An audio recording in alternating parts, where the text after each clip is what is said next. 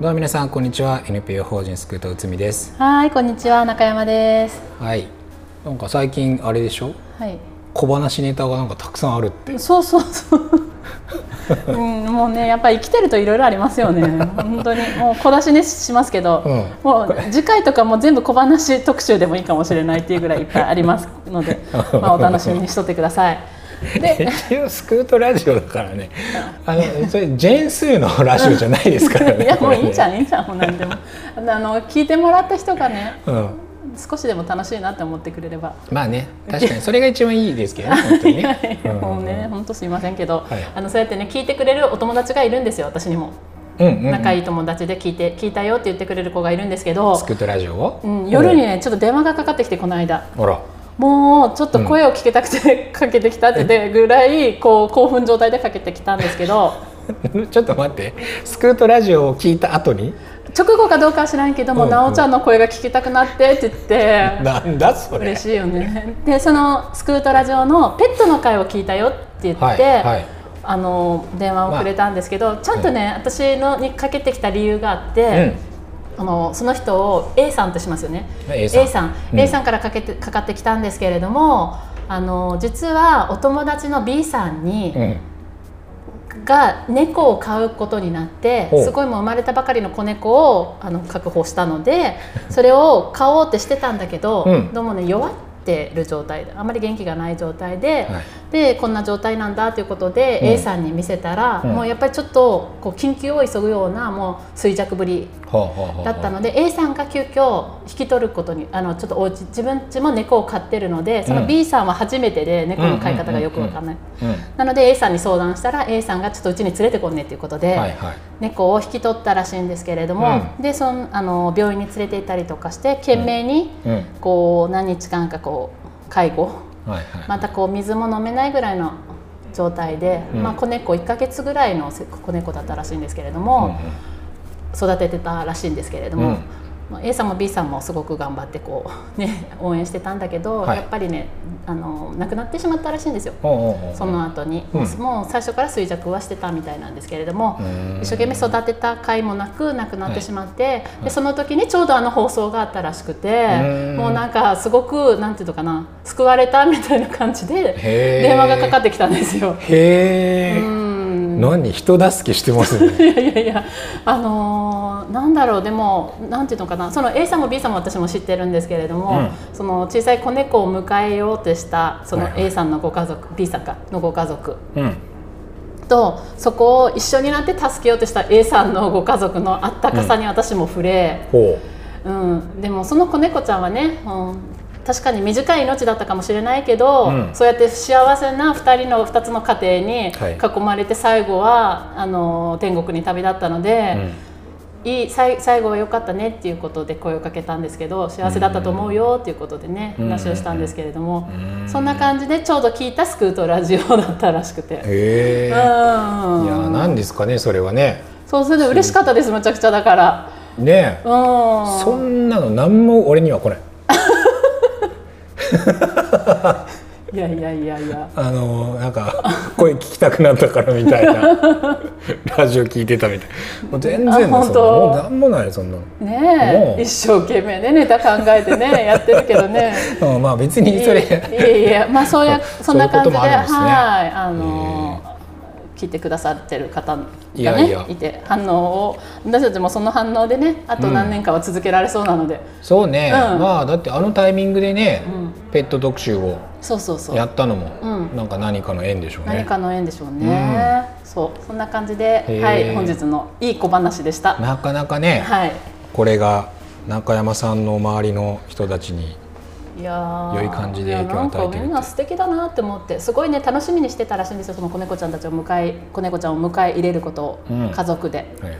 うん、だからねショックは大きかったけど、うん。やっぱり子供に命の大切さを教えてあげることができたってそのどっちの家庭も。あうん。なかなかこう最後って見見れないじゃないですか。ずっと長く飼ってうん。最後を迎えるんですけどもやっぱりね本当に短期間だったけどそこで命の大切さを教えてもらったということで、うんどちらもねあの家族が多いご家庭なので、まあ、それぞれにすごく悲しまれてあの子供たちもね、ああ。うんだったけど、うん。でもねその悲しいっていうのをね共有する家族がいればそれはね全然そうですよね。うん違うと思います、うん。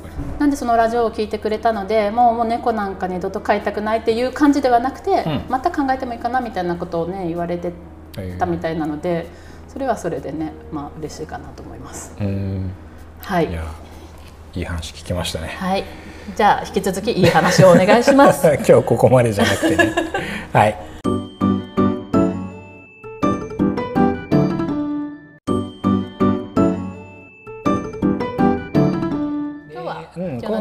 回のテーマは、うんうん。えー、とちょっと何回かね前の、えー、とスクートラジオで文部科学省のその調査研究の話をしたと思うんですけど、はい。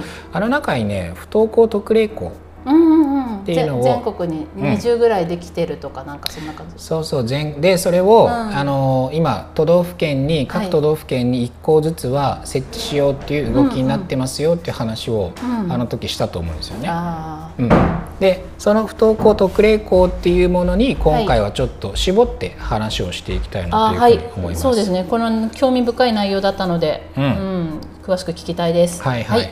えっ、とね不登校特例校って、うん。えっ、とまあ学習指導要領にうん。あんまり縛られずに、はい。あのまあそこに来てる不登校の子の実態にうん。いろいろ配慮したりとか、うん。あそういうふうにできる特別な教育課程カリキュラムを持ってる学校のことをあのうん。不登校特例校っていうふうに呼んでて、でこれいつからあるかっていうと2004年。平成16年。結構前からそうそう。ですね。えっ、と、はいはい。これまあ小泉政権の時だと思いますけど、うんうんうん。あの頃にまあ教育特区みたいな形でやってたところだと思うんですけどその東京都の、えー八王子、はい。あの高尾山学園っていうのが最初、うん。でこれ民間の学校ってことですよねそしたらえっ、とみ民間というと？あの公立とかじゃなくて？いやーどうだった？ら公立だったんじゃないかな。あ本当に、はい。へえ。ですね。ねえどどんなところが違うんですかね？その。えっと普通の。うん。あのその、まあ、学習指導要領に縛られないというところだよね。うん。あ特別な教育課程っていうのは、うん。例えばねその年間の総授業時間っていうのが、まあ、きちんと決められてるんですけど、うん。普通は。そこからまあね12割ぐらいは別に抑えてて、ああなるほど、うん。その国語とか算数とかそういう教科うん、うんうん。750から770時間程度って僕が調べたやつにありまへした。え それが、抑えてもそんだけあるんだ。うん、そんだけはありうます。ん。でそれからあとは習熟度別とか、はい。あと学年混合のクラス編成をしていいよってなってたりとか縦割りクラスとかが縦割りクラスですうんねそう簡単に言うと。あとはまあ体験型学習とか校外学習ボランティア活動みたいにちょっとその体験あの教室の中で教科書使って勉強するんじゃなくて、うん。もうちょっと体験的なそれから実際に外に出て行って、うん。なんかいろいろ見見聞きしながらっていう学習ですよね。お。そういうことの、えっと、配分をあのうん。多くしようとかね。なんかスクートみたい。うん。はいあとはあの小グループの指導個別学習の時間であるとか、あるいはその専任教員その不登校の子どもたちに対してきちんと配慮できる先生とか、あそのそういう教員の増員とかスクールカウンセラーの設置とかっていうのがちょっと普通のあの一般の学校とはちょっと違うその特例っていう部分の内容になりますけど。うんなるほどですね。み全部がそういうわけではなくて、まあ、うん。主にそういうような感じでどこもやられてるってことですかね。えー、とそれぞれの学校ごとに、うん。あの特徴はちょっと違うみたいなんですけうど。一応その今言ったようなはい、あの教育課程っていうものをあのいろんな今設置されている学校っていうのが持ってるっていうことですね。まあでもやっぱりそのカリキュラムを、えっと、普通の学校みたいに、うん。あのきちんとじゃあ4月ここからうんうん。こんだけやってこんだけやりましょうとかじゃなくてやっぱり来てる子どもたちの実態に即してそこを柔軟に学校で決めていいよっていうふうな、なるほどね。その辺がやっぱりちょっと全然違うところかなっていううん。感じですね。習熟度別っていうところがね、やっぱありがたくはありますね。そうね。ね不登校になった時期っていうのがねみんなそれぞれ、学校にずっと行けてない子もいればそう、最近行けてない子もいるし勉強が得意な子もいれば、うん。いない得意じゃ得意じゃない子もいるし、うん発達にね特徴がある子もいれば。そうそう、うんって。そっかそっか。まあその辺が、まあうん、自由っていうかはいはい。なんていうのかな。柔軟に自由度が高いってことですね、うん自由度が高い。うーん。ですね。そうかそうか。前ねその20ぐらいありますよっていう話だったんですけど、うん。はいはい。なんか実際にはなんか増えたりとか増える予定は。えっと今のその最新の、えっと、状況なんですけど、はい。これ令和4年の4月の状況が、えっとね21個。21個、はい。ほうほう。内訳的なものって？内訳がね、うん。えっとまあ、全国21校のうちこれあの小中があのなんていうのかな一貫しているところもあるのでちょっとダブりますけど、い小学校が3つ。はい。中学校が17はい。で高校もあって高校も3つああなあります。るほどね、あーあ23ってことですね。えっと小中を一つのところでダブってるところもあるので。うんうんうん小中一貫があるから一ね貫があるからね。だからそこを一応区別すると小学校3中学校17高校3っていうふうな感じになりますね。うんああそうかそうか。九州だと鹿児島に、えっと日置日置。市日置市に、うん。えっと高校なんですよね、うーん。うん。にある。鹿児島城西高等学校普通科ドリームコースうーんというところですね。学校法人あー民間ですね。私立ってことですよね。はいはいはい。うんうんうん。なるほどね。うん、やっぱりあのさっき話したうん八王子のその高尾さんは、えっと八王子市教育委員会が管理になっているので、はんはん多分あの私立ではなくて公立ああなるほどね。だと思いますなんか東京むっちゃ多いですね。ね。東京はねやっぱり多いですよね。あー今ちょうどあの僕たちがその文部科学省のホうんうんうん。ームページからね、はい。あのでできたその全体のうん。日本全国の,、あのそれぞれの学校がどの辺にあるのかっていうね、うんうん。地図を見ながら話をしてるんですけど、はい。まあ、やっぱりあの東京多いですね。なんかうん。実際にうん。ここに通わせている人の声を聞いてみたいです。あそうですね。確確かにね。ああのまあねホームページを調べるとその、検索たくさんすると、まあ、結構、その新聞とかの記事とかではね、載ってはいるんですけど、まあそこでもねなかなか保護者の人がどういうふうにあの通わせてて思ったかっていうところまでは書いてなかったかな、なんかねこう開校しますよっていうのがあってそこに自分の子供を通わせるお母さんが、まあなんかこれから頑張ってほしいみたいな、は いそういうのは載ってたけど。ああなるほど。うんうん。実はね私昨日その、オンラインであのはい。多様な学びプロジェクトっていうのがあるじゃないですか。はい。あります。そこの、えー、と企画されてる、えー、とこうオンラインの研研修というか、うん。このしゃべり場みたいなのに参加したんですけど、ははい。いなんかそこでもあの、うん。ある学校のことをその方が、うん。えー、と小学校うん。をあの自由度の高いところに今行かせてるらしいんですけど息子さんはい。2人をね。うんうん、であのやっぱりその同じように学校指導要領にとらわれない、うん。あのスタイルでやってるっていうことで、あうん、確かにその自由度はすごく高くてすごくやっぱその辺はすごく評価はされてました。うん。ただあのもう細かく学校の先生みたいにうんあれがダメとか、うん。道徳的なことをしっかり言うっていうよりは自分たちで気づいて自分たちで考えさせる、うん。そのための話し合いはもう遅くなってもずっとやるみたいな感じのスタイルだったので、うんまあ自由なので逆にですよ。あのその言葉遣いが悪いとかね、うん。そういうことは言われてました、うん。みんながそこの子たちが。はいはい。ただそれが悪いって言ってるわけじゃなくてそこからそれはねこと言葉遣いが悪いって言ってたのはそこに通ってる子供の方子供さんの方だったんですよ。うん。一緒に出演されてて昨日、うんでお父さんの方はまああの様子を見てる感じ。先生も。様子を見てる感じだけど子供はなんか言葉 言葉遣いが汚いんだよねっては言ってたんだけど。その一緒に通ってる周りの子がそうそうそうそう。あでもお前は弟に対しては汚い言葉使うよなってそれはいいの？みたいな感じのことで言われてましたけど、ーうーうん。んそんな感じでまあ何かあった時に自分たちで考えるうん。提案をしてるっていう働きかけ、親も。親御さんもなんかそういう感覚の方が多いかなって感じるんですよ。こういうところに通わせる親御さん。は。いはいはい、うん。うん、意識がねちょっと違うかなって、なんかその公立学校の常識が、うん、うん。もう違うかなって思われてる方が多いのかなって思います。そっか。うん。まあ、すごくいいことだと思いますけどね。うんうんいや全然いいことだと思いますよだって親世代がやっぱり学校こんなもんだっていうのがやっぱりまだね意識が根強いからうん。私でさえもうん。子供たち3人とも不登校になりましたけど、うん。ややっぱりなんかこう旧来自分が育ってきたやり方をやっぱまだね子供に押し付けてるところがまだまだあるので、うん、だからうん、学校の先生とかの方が今担任の先生とか「いいのよそれで」って。そうね、うん、言ってくださるのがすごく今救いではあるんですけど。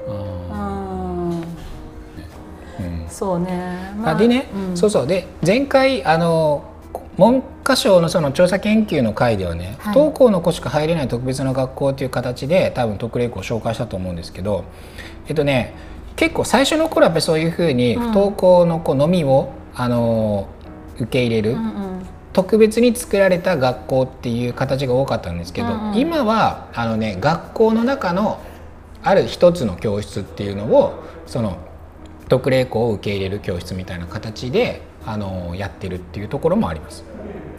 うん、どういうことだ、うん、いやだからその、うん、ここ不登校特例校ですよっていうふうな形で来る子全員が不登校の子じゃなくて、うん、一般の学校の中の一教室っていうのをその子不登校特例というか不登校の子のための教室としてカチッと作ってるっていう。でもそれって結構どこでも今あえいやそこにちゃんと先生を配置して、うん、えー、そのその子たちの授業をしていくっていう形です。で今も確かに学校の中に、その不登校に気味の子たちをね、うん、あの受け入れているような、はい、そういう教室特別な教室あると思うんですけど、うんうん、あそこねじゃあ学校の先生がきちんとそこに配置されてて、その授業を教えてくれるかっていうとそうじゃないですよね。そうですね、まあいろんな先生が交代で見に来てくれたり、いてくれたりとかするみたいなんで、そうそう。そういう形ではなくて、しっかりそこに教員が配置されていて、あのちゃんと授業をカリキュラムが一応あって、そ,、ね、その子たちに合ったカリキュラムできちんと授業をしていくっていう形でそこで行われているっていうそういうのもあるみたいです。あの世田谷中の音色特例文教室っていうのはあの今これ一番最新作られたところみたいなんですけど、まあ、そういうところもある。それも一応不登校特例校っていうふうに言ってるみたいなので。学校の中のそういう特別活動室ってなかなか居場所になりづらいんじゃないかなって私はちょっと思ってるんですよね。学校の中にあることが、ね、そうそうそう、まあ、そうかもしれない。居場所居場所っていうかとに、ま、周りにね、まあ、さっき言われたように、うん、やっぱ先生の配置がないとか、うん、やっぱり教室にポツンと机があってとかいう状態、うん、もっとねなんかねなんかスクートっぽくなったらいいなって思ったんですけど。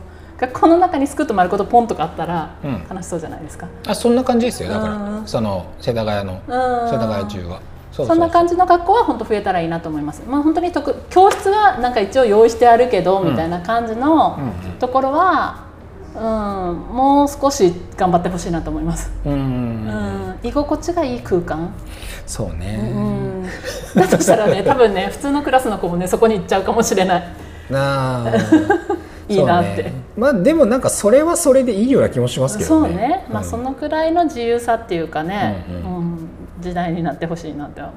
そうね、うん、その今例えば、うん、そのインクルーシブ教育とかっていうふうに言ったり、はい、まあ、多様性にそれぞれね配慮していろんなこう、まあ、一緒にこう勉強させようみたいな、はい、そういう形でその多様性であるとか、よりその個人のその習熟度であるとか、うん、まあ、その子の個性に応じた教育をしていきましょうみたいな話になってるじゃないですか、うん、あれがねどっちから進むかっていうのは分かんないんですよ、うん、つまり不登校の特例校みたいな形で、そこで特別なカリキュラムをやってて、そこが楽しいぞっていうことになって、ここの影響を、そのメインの部分の学習形態とかっていうところが影響を受ける可能性があるんですよ。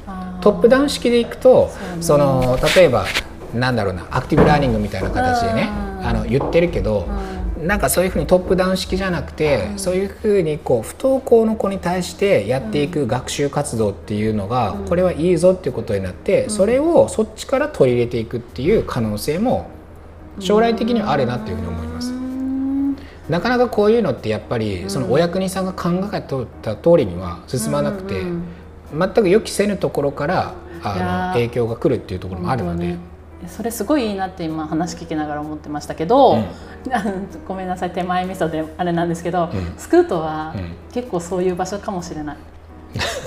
どういう場所？あのスクートで活動してると、はい、あの一緒にね通信制の高校生も同じ場所でやってるので、うん、高校生が見に来て、うん、いいなその授業みたいな感じで入ってきたりとかするんですけど、ね、逆にスクートでやってる授業を高校生にもやってみようかっていうこともあるし。うんでそれぞれである意味結構理想、ね、もうなんかね最先端行ってるんですよ。私たち結構やりたいことをやってて本人たちがやりたいことを聞きながらやるじゃないですか、そうね、そのやり方があの本当にね高校生にとってもすごい新鮮みたいで、うんうんうん、いいなみたいなずるいみたいな感じで。そうね言ってましたよね。そうそう。そう言ってた言ってた、うん、うん、なんかミニ四駆作った回とか。そうねいや俺たちもそういうのやりたかったみたいな感じで。ね、でスクートがあればよかったのにとかね。一番嬉しい声だなって思いながら、ね、私たちやってる方としては。はいはい、うん。スクートの子たちも、なんかちょっと自慢げっていうか「でしょ?」みたいな「俺たちいいでしょ?」みたいな。そうね。うん。そういう感じはある、ね、そういう本当に居場所的なものがいや学校の中にも増えてもいい,、ね、いいと思うし、うん、いろんな場所にあってもいいなって思う、私です。はいでまあ、今回はねこの不登校特例校っていうのを、はい、えっと、お話ししました。で、このまあ、えーと、実際に文科省のホームページとかの URL もまた載せておくので、はい、興味がある人はちょっとそこからね調べてみたらどうかなと思います。わ、うんうん、かりました。はい。はいうんなるほどなるほど面白いですね。なんかワクワクしますねこういう話聞くとね。なんか全然その文科省が言ってることって、うん、いや一体いつになったらやるんだろうっていうふうに思ってたんだけど、まあ、ちゃんと一応動いてるということでそうですね。少し安心しました。動いてはいる。動いてください。なんで俺動いてください。もうね卒業しちゃうから早く動かないと。そうですよ。もうみんな卒業しちゃうからね、だからね大村市とかねすごくいいと思うんですよ。モデル、うん、モデル校っていうかさ、うんうん、規模的に、うん、そうね、うん、聞いてるかな？そのそのラスト。いや聞いてないでしょ。教育長に聞いてるかな？聞いてないかな。いやいいいいよ大村。ね。うん。本当本当ぜひぜひ。はい。はい。じゃあこの辺で今日のねラジオは終わりたいと思います。はい、はい、それでは皆さんごきげんよう。スクートラジオは不登校関連情報を中心に子どもたちにとって本当に必要な教育とは何か大人地域社会は子どもたちに何をしてあげられるのかを考えるためさまざまなトピックを取り上げてお伝えしていくプログラムです。